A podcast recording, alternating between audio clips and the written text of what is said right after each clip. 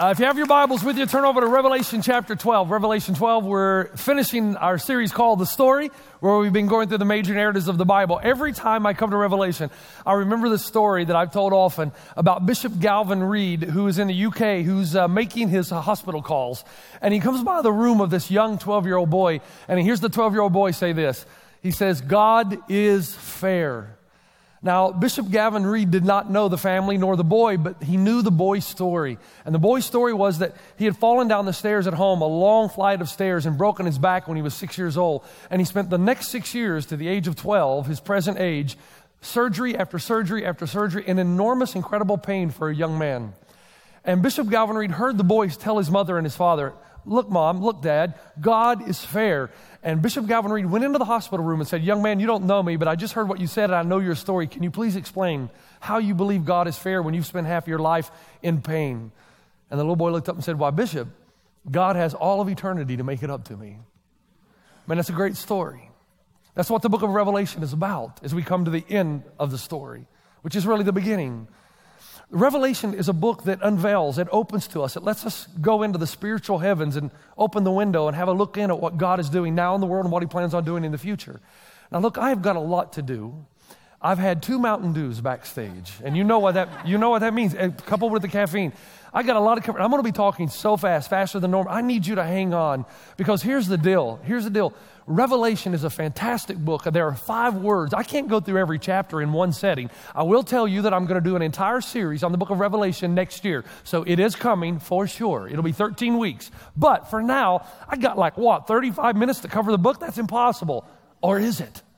And so, and so, listen, there are five words I want to give you, but as I give you those five words, I want to give you the key to understanding. Because the reason Revelation is so misunderstood, and by the way, I have heard some of the most far out wacky comments on a simple book in the Bible. You say, simple? What's more simple than you know? For instance, G.K. Chesterton, one of my favorite authors, wrote this. He said, Though John the evangelist, he's the writer of the book of Revelation, saw many strange monsters in his vision, he saw no creature so wild as one of his own commentators. Do you get what he's saying? He said, You think John had some visions? Some of the preachers and pastors who write commentaries on Revelation, they're the wild ones. They see things that he never intended to see. Now, here's the reason why. What makes Revelation so susceptible to wild imagination? And it's going to help you understand what we do today, because I'll give you one demonstration in Revelation 12. Is first of all, it's apocalyptic literature. Apocalyptic literature by nature uses signs and symbols. So when you go through the Bible and you're trying to understand it, the rule of translation or hermeneutics or understanding the, trans, uh, the, uh, the translation or the, rather the uh, application of scripture is that you look first to the literal and second uh, to the figurative. That's true of every other book except apocalyptic literature. You have some in the Old Testament and the New, about four or five books in the Bible. But when you come to Revelation, you're not looking for the literal first, you're looking for the figurative. That's what Revelation means. That's what apocalyptic literature means. It's a genre of literature that exists today and that existed back in the first century. So when you're looking at Revelation, you're looking for signs and symbols to communicate a vision. Not literal, but a figurative vision that means to some overarching 40,000 feet view of what God is trying to communicate to the world. But not only is it apocalyptic literature, it's written in code. That's what Revelation is it's signs and symbols. The code is for the purpose of protecting the Christians around AD 70 when John writes the book, because at the present time there is a widespread Roman policy of persecution. So the Romans are trying to kill all the Christians. So John wants to write these letters encouraging them because these are people who are experiencing mourning, crying, and pain and death. So he wants to encourage them, so he writes in code so that when they receive it, they'll get it. But if a Roman persecutor would to read the passage or read the letter, they wouldn't understand what was going on and it would protect the Christian. But not only that, is it written in code, it's written for us, but not to us. That's why Revelation gets misunderstood so often. Sometimes I'll listen to a preacher or read a commentary and they'll talk about Russian helicopters. I'm thinking, what? Think about it. This is not written to us, it's written for us. It's written to the first century church to encourage them. Now, we're going to get incredible spiritual food out of it, and we're going to be challenged, and we're going to be encouraged. But when you read it, you got to read it with first century eyes. And the code is able to be broken. All you have to do is have an Old Testament knowledge because there is not one symbol that's used in the book of Revelation doesn't come directly from the Old Testament. So if you understand the Old Testament well and the signs and symbols used there, you're going to be able to go to Revelation and you're going to be able to understand it. As long as you keep in mind that it was written for the first century. It was written to them and it was written for us. And so there are valuable lessons to learn. The primary uh, position that I take in the book of Revelation is that most views of Revelation that you hear today come out of the 17th century or after. But the oldest way to understand the book of Revelation is called the cyclical approach. We find this all the way back to the third century. That's a long time ago. And the cyclical approach is just this. Now, stay with me. This is the teaching moment, and then we'll get into the preaching stuff, okay? Here's the, here's the cyclical approach. The cyclical approach says that the writer in apocalyptic literature will set the stage with signs and symbols and all kinds of metaphors to communicate a message. And then after he's communicated the message, he will wipe the stage clean and put a whole another different of signs and symbols and metaphors to communicate the very same message that the first scene communicated. So he's going to communicate the same message six times in Revelation, and then the seventh and the end will come. You with me? So example is like Joseph had two dreams that were different, yet they meant the same thing. Pharaoh had two dreams, they were different, but they meant the same thing. So the book of Revelation is simply this six different scenes with totally different characters and signs and symbols, but they all communicate the same thing. Six scenes in a play communicating till the seventh. But the important, most important key of all in understanding Revelation, stay with me now, is that all of history has been viewed by the cyclical approach and also by Old Testament scholars and Old Testament writers. All of history is viewed in terms of seven years. That is, God created, three and a half years, He sent His Son to establish His kingdom, and three and a half years later, He will return. Now, this isn't a literal three and a half years, is it? It's just all of human history is symbolized in three and a half to seven years. And so when you come across terms, and you will in the book of Revelation, 1,260 days, guess how many years that is? Three and a half. And then you'll read 42 months. Guess how long that is? Three and a half years. And you'll have time, times, and half a time. One year, two years, three years, and half. So three and a half years. So that the book of Revelation is simply trying to describe to you the things that will happen from the time Jesus established his kingdom till the time he returns. So it's six scenes ending in the seventh one with what will happen by the time Jesus establishes his kingdom on the earth and the time he returns. It's a beautiful thing. So Revelation kind of becomes unlocked when you understand that these terms are all referring to that the book of Revelation is not primarily about this time, but the book of Revelation is about this time. What can you and I expect to happen in the world during the time of Jesus' kingdom ruling right here on earth in your and my hearts? Now there's some numbers as well. When you see the number two, it's talking about the ambassadors of God. They always went out two by two in the book of Acts. When you see the number 12, you know it's always about the people of God 12 apostles, 12 disciples, 12 tribes of Israel. The number seven is always for perfection. The number six, that's why the mark of the beast is 666. It's reemphasizing the lack of perfection. That's the world of evil or evilness. And then God's number is seven, the number of perfection. He does what He does and He does it well. And 10 is the number for completion. So every time you see those numbers, Every time you see these, you know the revelation is talking about the time and those events that will happen between the time Jesus establishes his kingdom and the time he returns. And when you see these numbers, you know that God is trying to give a message. An example quickly. I know I'm going fast. I know I'm going fast. Just stay with me for a second. This is a teaching time. And like I said, two dot Mountain Dews and sugar. Stay with me. A good example is the number 144,000. Because we're in Revelation, we're not looking for a specific literal number of 144,000. We're looking for what that number might symbolize. And as you look at 144,000, and those of you who have not read Revelation, those are the number of people that are supposed to make it into the kingdom, right? Well, it's a symbolic number because it uses the number 12 and the number 10 as multiples. 144,000, you need 12s and you need 10s. So it basically is trying to tell you that all the people of God will go to heaven. It's that simple. And when you start to look at it like that and start, well, who are the 144,000? I got to find them. Well, it's all the people of God. Now, the most important thing, however, about Revelation, remember, we're trying to do this in one message, is that there are five power words. Last words are important, and Revelation is the last word of God to man. Not the last, last, but in his revelation or in what we call the canon of Scripture. And I want you to know what these words are. And here's the thing as I take you through them, it's supposed to culminate or climax in the fifth word. And when you hear that fifth word, folks, you're supposed to have a life change. There's supposed to be something that you get. All of a sudden, your eyes are open. You're supposed to have a spiritual awakening whereby you say, Man, if these things are true, dude, I got to change my life. I got to live differently than I've ever been living. Because I know this truth now, I can no longer live the way I've been living in the past. I've got to change for the future. And I want to take you through those words. They're all in Revelation. They are the five catchwords of the book of Revelation. And then, right halfway through the sermon, which you think has already arrived, but it hasn't, I'm going to take you through Revelation 12 just quickly to give you a demonstration of one of those stages that have been set and what God wants to communicate to us. So here's the first word. The word is truth. Say it on the count of three. One, two, three. Truth. One more time. One, two, three. Truth. The Bible says in Revelation chapter 1, verse 14, as we're introduced to the Ancient of Days, this is the Messiah. This is the Christ that the hair on his head was white like wool, as white as snow, and his eyes were like blazing fire. This is a symbolism to say that, you know, like Superman can kind of penetrate your clothing, which is scary as you get older, isn't it? But this is the real Superman. And the God man, Jesus Christ, the Ancient of Days, is able not only to penetrate past your clothing, but penetrate into the soul. And he knows truly what you've been living your life for. You can say what you want to say, and you can make people think one thing about you, but the reality is the day is going to come when truth is going to reign and God is going to look into your life and He's going to know whether you're living for the kingdom of God or whether you're living for yourself. You won't be able to hide it. The day will come. I used to have this friend in New Zealand when we pastored there. Her name was Susan. Susan committed what I call bibliolatry. Now, here's what bibliolatry is it's where you know your Bible back to front. I mean, you could win a Bible Bowl contest and you could probably win a debate with most pastors. But the problem is the words of the Bible have never made it into your life. It's all head knowledge and there's no change, there's no power. And so one day I took Susan out. I said, Susan, we got to talk because I noticed she loved to debate and she loved to argue scripture. And I said, look, I know you got the scripture in you, but it's making no difference in your life. You still have a bad temper. You still gossip. You still slander. Dude, what's going on? And I said, walk me through every day of your life. And here's what she did. She says, well, I start with a Bible study. Well, shocker, surprise there.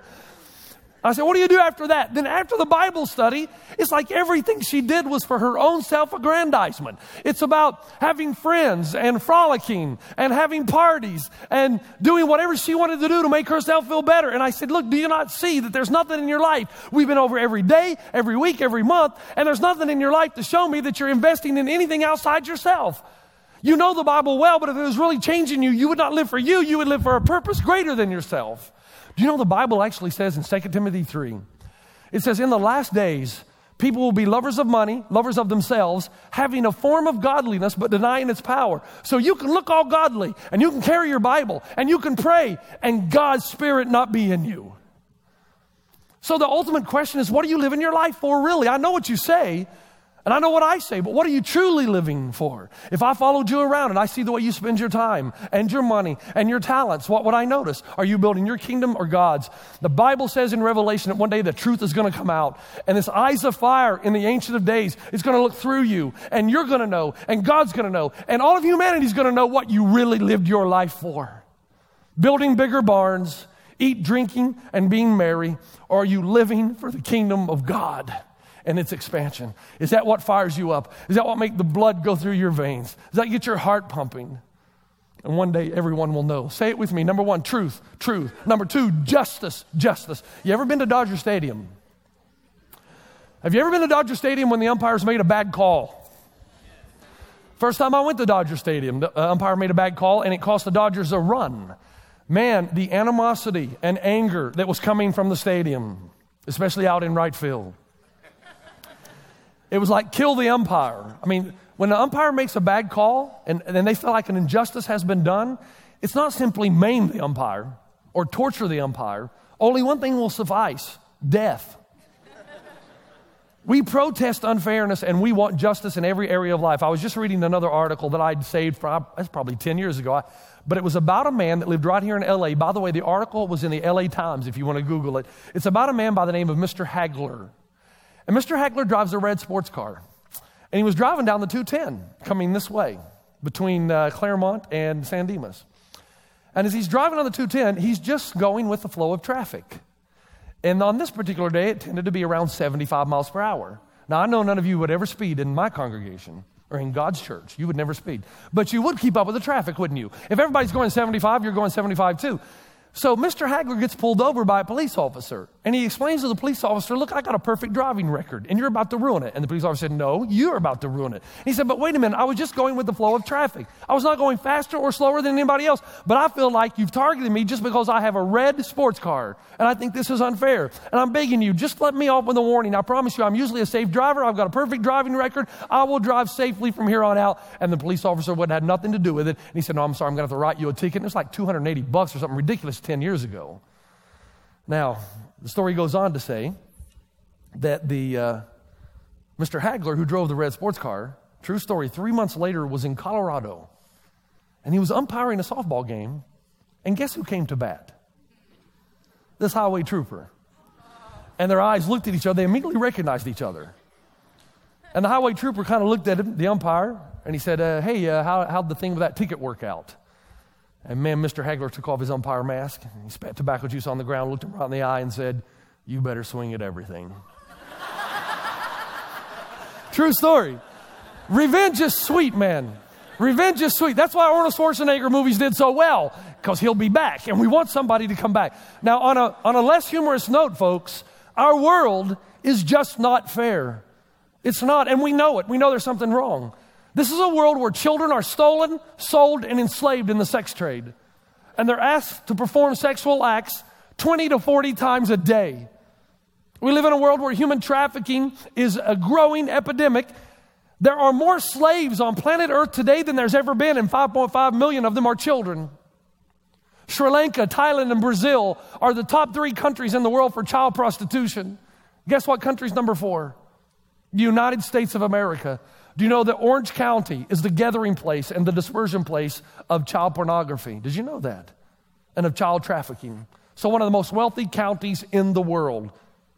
For much of those young children, it begins right down there.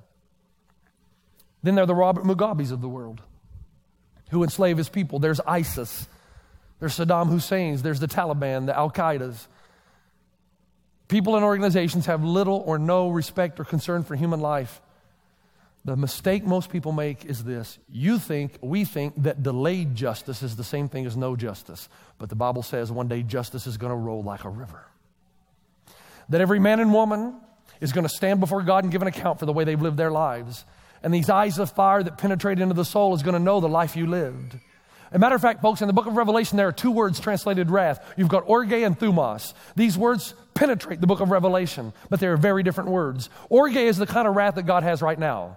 It's a wrath that God just lets it build up because he's patient right now, because it is not his will that any man should perish, but all should have everlasting life. So God has this incredible patience with humanity, but it's festering and it's boiling. And one day it moves from orge to thumos. Thumos is the word for an explosive volcano. One day the wrath of God is going to be suppressed long enough and it's going to come out and justice is going to roll like a river.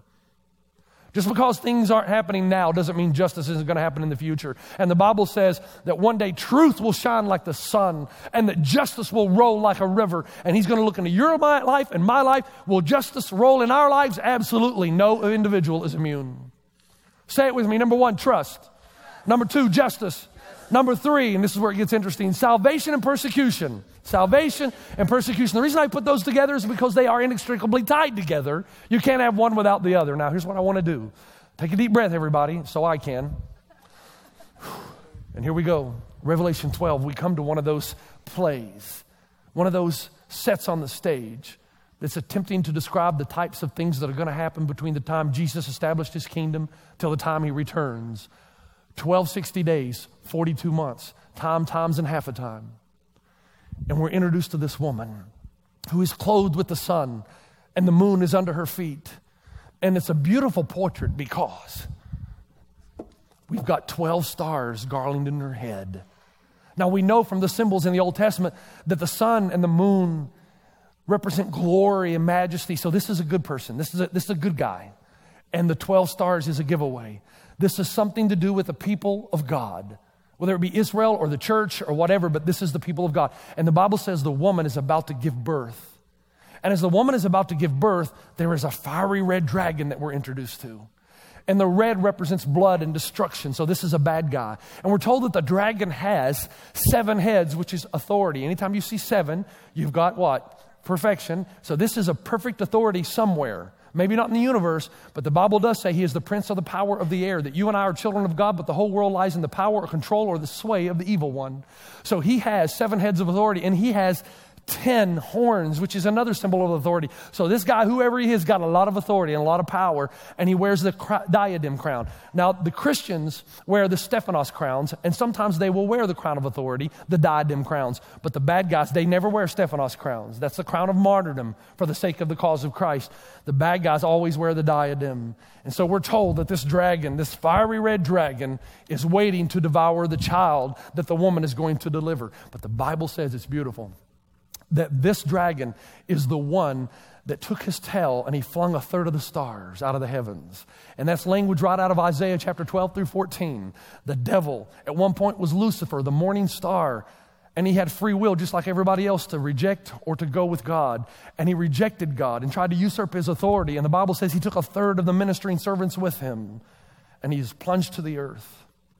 It's that entity that tried to kill the Messiah as the woman gives birth to the son. Doesn't that sound like a good Christmas story? Well, a bad one, but it sounds like the Christmas story you know, where Herod has a policy of persecution for every two year old child and younger. The Bible goes on to say that the beauty of it is, even though the serpent, even though he tries to kill and destroy the child, that God took the woman and put her out in the wilderness and protected her for how long? 12, 60 days. How long? The entire time between the time Jesus set up his church and the time he returns, the Bible says God will never let the gates of Hades prevail against his church. She, the dragon may pursue. You may lose some of the battles in your life, but you will never lose the war. And the church may have times when it looks down and out, but it will always conquer. And one day it will shine like the stars in the sky, and God will be our God and we will be his people. And then the story moves on and says it introduces us to now there was battle in heavens. There's Michael and the archangel, and he fought the devil and the dragon and his angels. And Michael won. And it goes on to say it's a great story because when Michael won, something beautiful happened that the devil was cast down out of heaven. You go back to the book of Job and you read where the devil had it placed in heaven at one point to accuse us before God because grace had not yet come. But now, when Jesus died on the cross and the Son was protected and he was whisked away to the Father through the ascension, that he now sits at the right hand of the Father. And what Satan once had as a chair or a place before God has been removed. And now you and I have overcome not because of our good works, but because what? The blood of the Lamb. Doesn't that inspire you to know that you're going to be right with God, not because of anything good that you've done, not because of how much Bible reading you do, how many times you went to church, but one day you're going to stand before God the Father. And He's going to have the gavel, and He's like the judge. And I've had this dream before when I was smaller, and probably because I read too much C.S. Lewis and J.R.R. Tolkien. But I remember just kind of standing before God, and He's the judge, and I'm about to be condemned because I know who I am. It's a scary thought to know that one day those eyes of fire will reveal every work of man, isn't it? That you'll stand before God, and it's like a, it's like a fast forward video, shoom, just shows you all the things in your life. And then the va- gavel's about to come down because justice is going to roll like a river. And then your lawyer steps up, and who is it? It's Jesus. He takes you by the arm and he says, Oh, he's with me. And then you sprint. and you walk on into heaven. The Bible says in Revelation 12 that we overcame the dragon, not because you were good, not because you were strong. You overcame him by the blood of the Lamb. And what has been given to you by God can be taken away by no man. Do you understand that, including the dragon? Then we move to the last scene. And the Bible says the dragon is ticked. I love it when the dragon is ticked and he is thrown down. And so now he turns his attention toward the woman. Now, that's why I believe the woman represents two things. In apocalyptic literature, you can have two meanings in one symbol. I believe one, it represents Mary and what happens when Mary gave birth to the Messiah, but also it represents the church because the church is the one God is protecting for 1260 days, for three and a half years. The entire time that Jesus set up his kingdom till the time he returns, and the evil one goes down to planet Earth. And the Bible says, Oh, woe to those, woe to those inhabitants, because now he turns his attention on the church. But the Bible says, as he pursues her, he gives the church two wings. Right out of the Old Testament, wings of preservation, wings of safety. And she flies away and she's protected by God. That he may tried to destroy her, but he never will. And then he gets upset and frustrated, so he opens up a torrent of flood. Floods and famines and earthquakes, that, that just represents earthly calamity all through Revelation. And those calamities are going to exist throughout human history until God puts a stop to it. But the devil is even behind some of those as he tries to destroy the church physically and spiritually. But what does God do but open up the earth and swallow up the flood, and the church prevails? Now, the reason this is such a good story is because it reminds us of a couple things. Stay with me now. That the stage has been set and the play is very simple. Salvation is here. You, you understand that, right? No need to fear the dragon. Man, you're in the church, you're among the people of God, and there's power in your life. And no matter what happens from this day forward, no matter how much confusing it gets, you are safe with God. And the church may have weak moments, but it will always thrive somewhere in the world, as it's doing right now in the southern hemisphere. You heard me say that for the first time in world history, there are more Christians in the southern hemisphere than in the northern. The church will always move its center, but it will always be alive. And if one nation rejects it, it will move to another because the church will never die. He says, We triumphed by the blood of the Lamb, by the word of their testimony. And they did not love their life so much as to shrink from death. But it also tells me as I look at this that persecution is imminent. Now, stay with me. This is my last point, and we're going to finish this. So, do I have you? All right. The Mountain Dew's wearing off now, so please stay. This is the important, this is a climactic point. You and I may not be persecuted like my friends in India, the pastors I told you about in the city of Moines. We may not be dipped in hydrochloric acid. You know, we may not be beaten with iron rods or our families are raped. And when you say that persecution, some people will say to me, well, you know, the Great Tribulation is not here. Try telling that to pastors in India.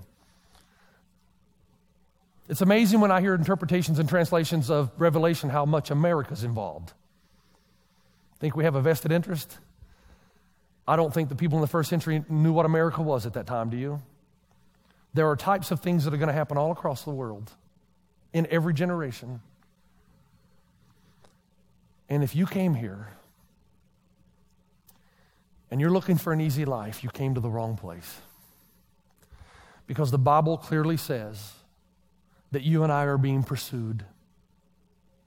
In some ways, folks, it's better. Now, listen, in some ways, it's better not to become a Christian. Now, what? Once you give your life to Christ, you've got a target on your head.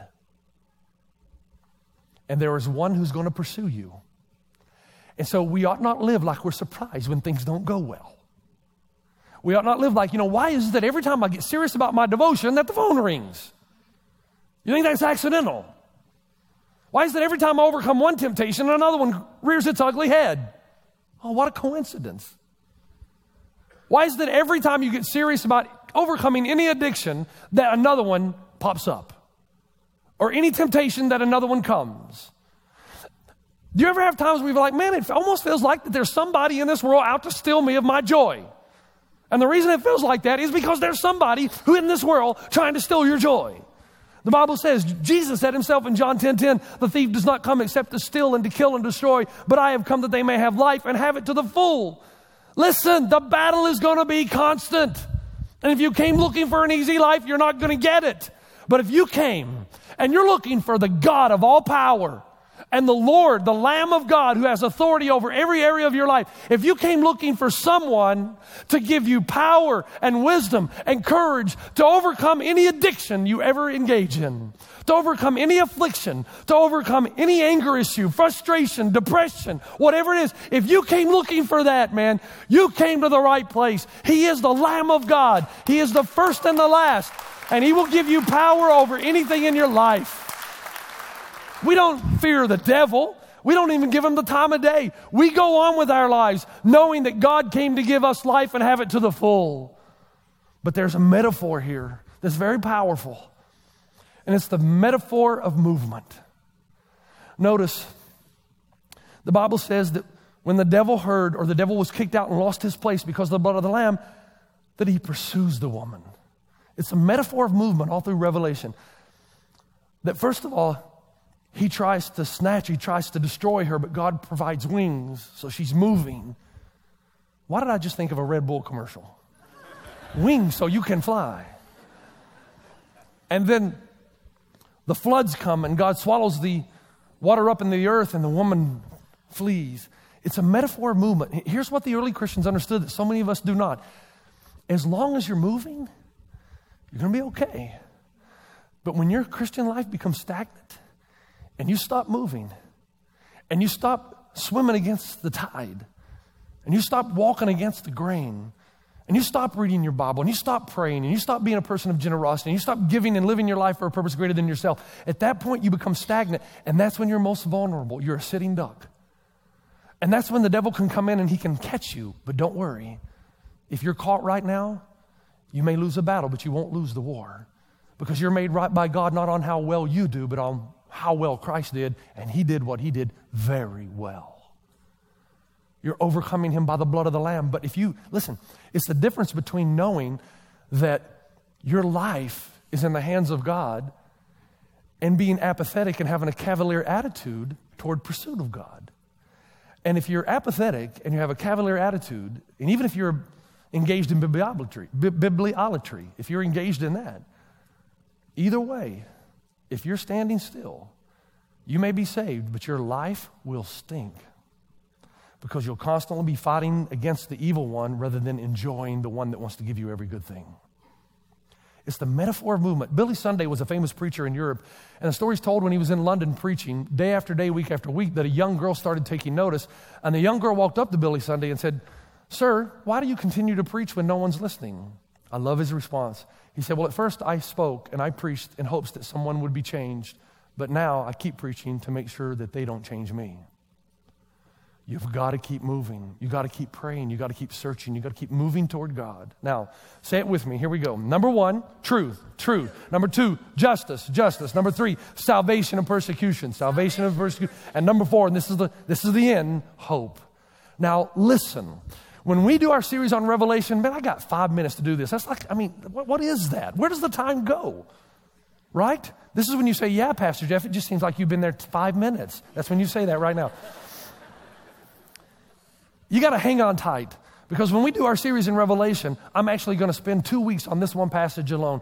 But hope is what ultimately Revelation is about. And if you get this, in the next five minutes, if you get this, you will have a life defining moment. You will say to yourself, I cannot go on the way I've been going. I got to make a change. Because here's what the Bible says in Revelation Then I saw a new heaven and a new earth. Now look at something.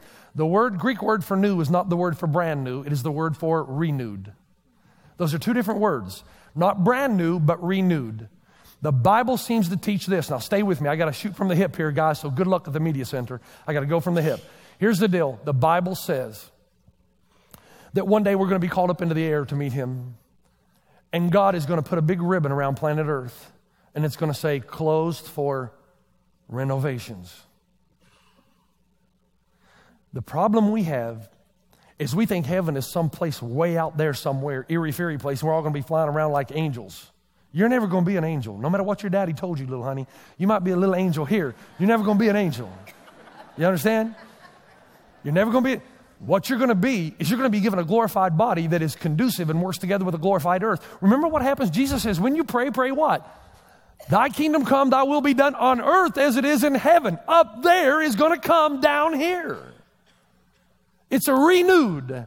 And some of the best blessings you have in your life right now are just a foreshadowing. It's a down payment of what will one day be. That's why in Romans 8, the Bible says, as the Apostle Paul gives creation, he personifies it, it becomes a, a personhood.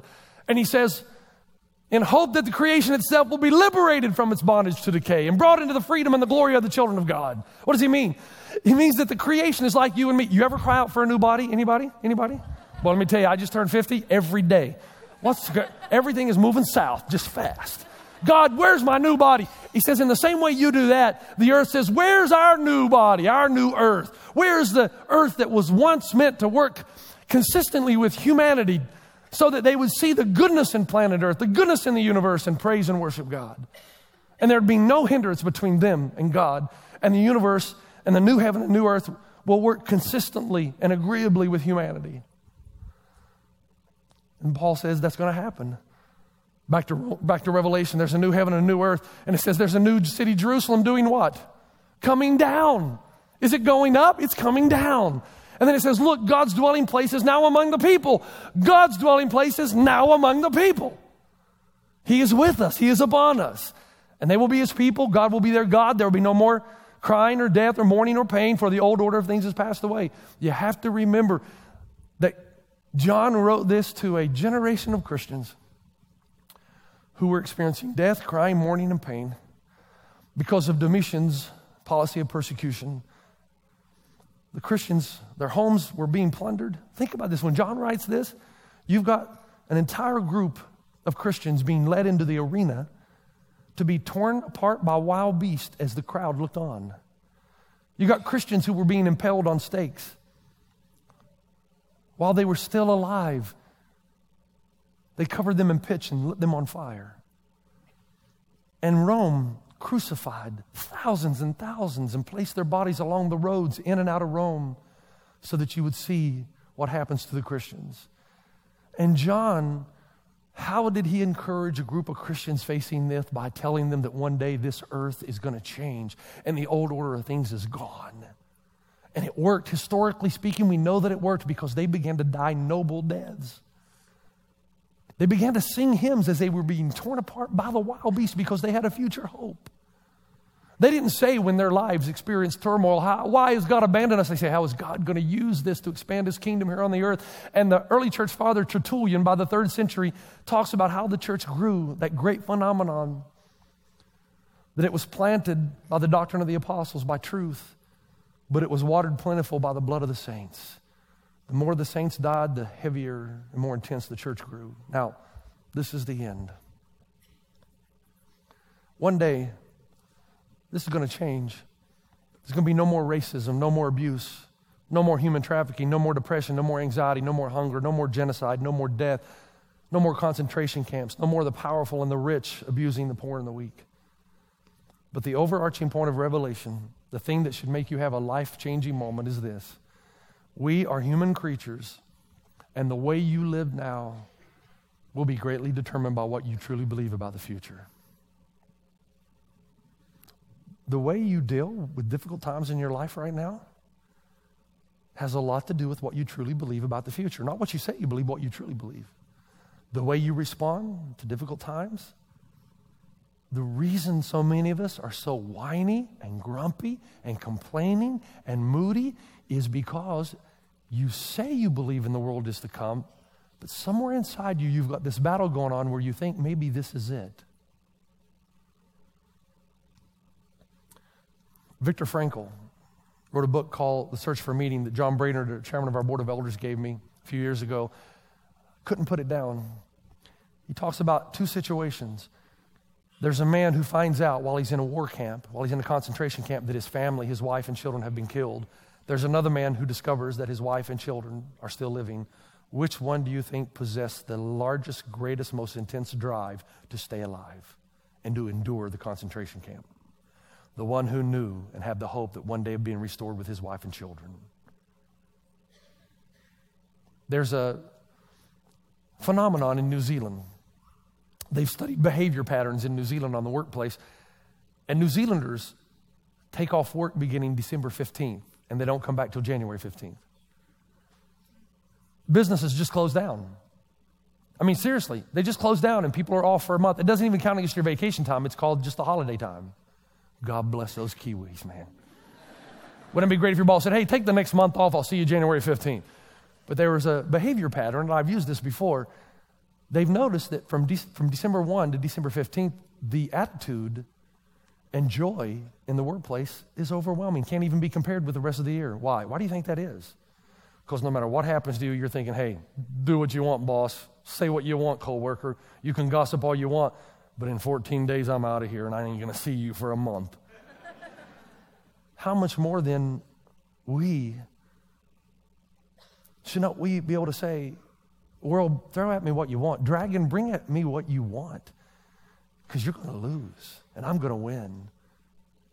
And someday in eternity, my life on this earth is going to look like a little dot on a screen when I'm going to spend billions and billions and immeasurable time in the new earth, the new heavens, and God is going to be with me.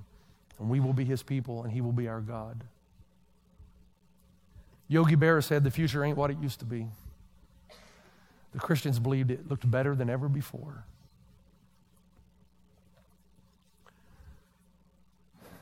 Say it with me. Truth is real. Say it. Truth is real. Salvation is here justice will roll like a river.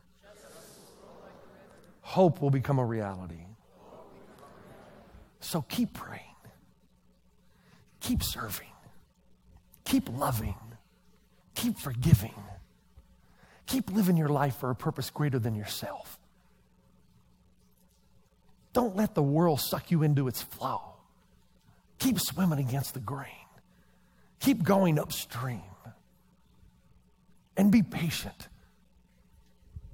And trust Him and be faithful because those who endure will receive the crown of life. Amen.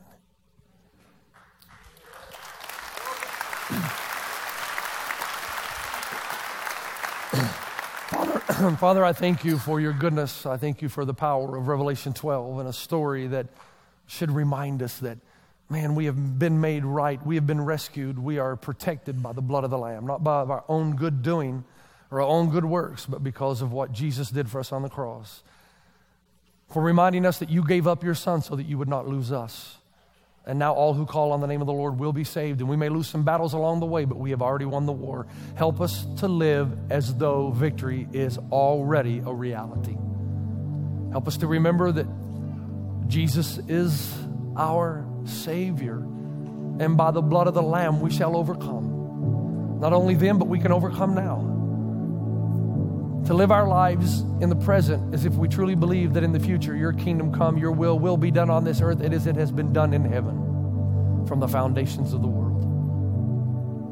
Father, I thank you and give us a pizzazz, a power, a drivenness to keep on keeping on. And one day, up there will come down here and we will rejoice forever. In Jesus' name. Everybody said, Amen.